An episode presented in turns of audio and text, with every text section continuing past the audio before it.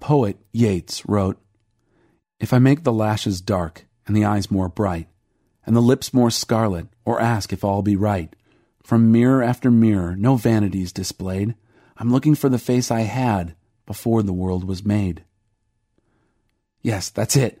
When you take a second glance in the mirror, when you pause to look again at a photograph, you are looking for a glory you know you were meant to have, if only because you know you long to have it. You remember faintly that you were once more than what you have become. Your story didn't start with sin, and thank God it does not end with sin. It ends with glory restored. Those he justified, he also glorified. Romans 8:30.